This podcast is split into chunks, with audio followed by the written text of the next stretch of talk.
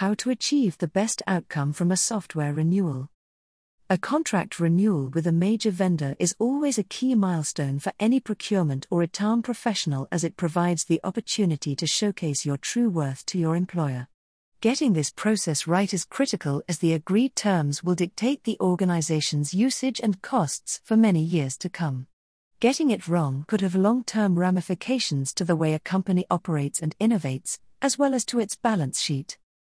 To achieve the best possible outcome, our advice is to start preparing 6 to 12 months before the relevant renewal dates, with the amount of runway varying according to the size and complexity of the company's software and cloud deployments. This may seem like a long lead time, but early preparation is important if you want to extract maximum value from these negotiations. Read more about Livingstone's software and cloud optimization services. Renewals are a two stage process.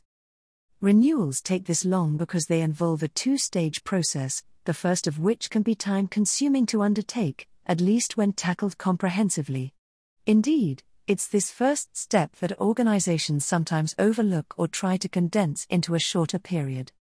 This is the optimization phase, when an organization must ascertain exactly which software and services have been licensed and deployed, which are actually being used, and work out what new services will be required over the next three to five years.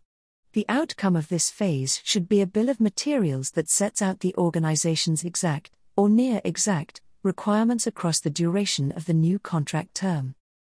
Drawing up an optimized bill of materials is by no means a quick process, but it's important not to cut corners. Not only do you need to undertake a comprehensive analysis of the entire estate, you must also estimate what future demand will look like.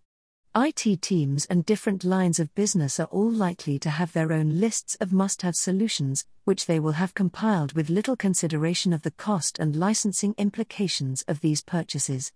It is ITAM and procurement's role to explain these implications, asking some tough questions in order to get these stakeholders to justify their requirements.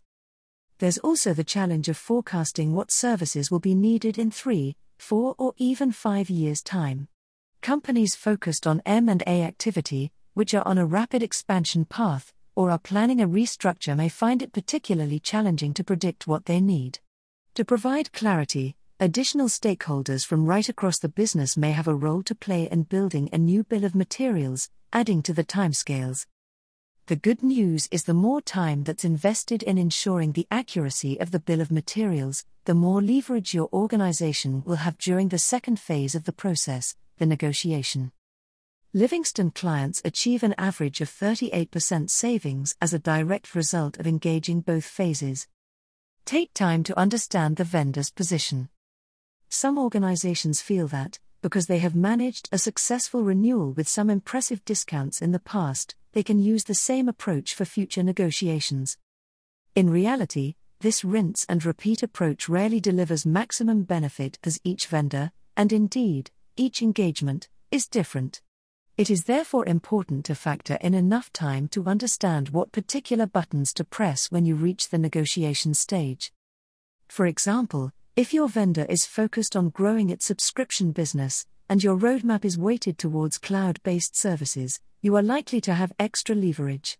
On the flip side, if you have already migrated much of your estate to the cloud, and this is your second or third generation cloud contract, you may need to look elsewhere to achieve value. It is important to spend time understanding the vendor's point of view, in particular, what services and product sets it is pushing at that moment in time, and how its sales team is incentivized. Knowing the answers to these questions before you try to agree terms will place you in a far stronger position. Independence reaps extra benefits. In addition to affording enough time to the renewal process, it is equally important to ensure that the experts you appoint are focused on maximizing benefit for your organization, not for their own.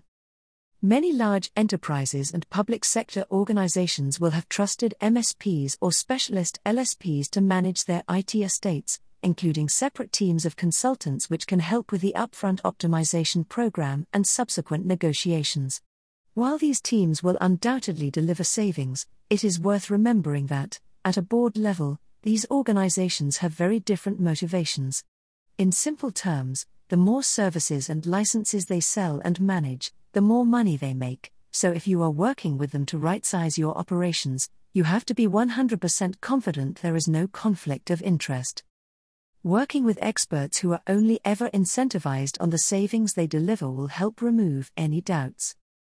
To find out more on how Livingstone can help in the run up to a new contract renewal, you can either book a meeting or fill in the Contact Us form if you scroll to the bottom of this page. Brought to you by Audio Harvest.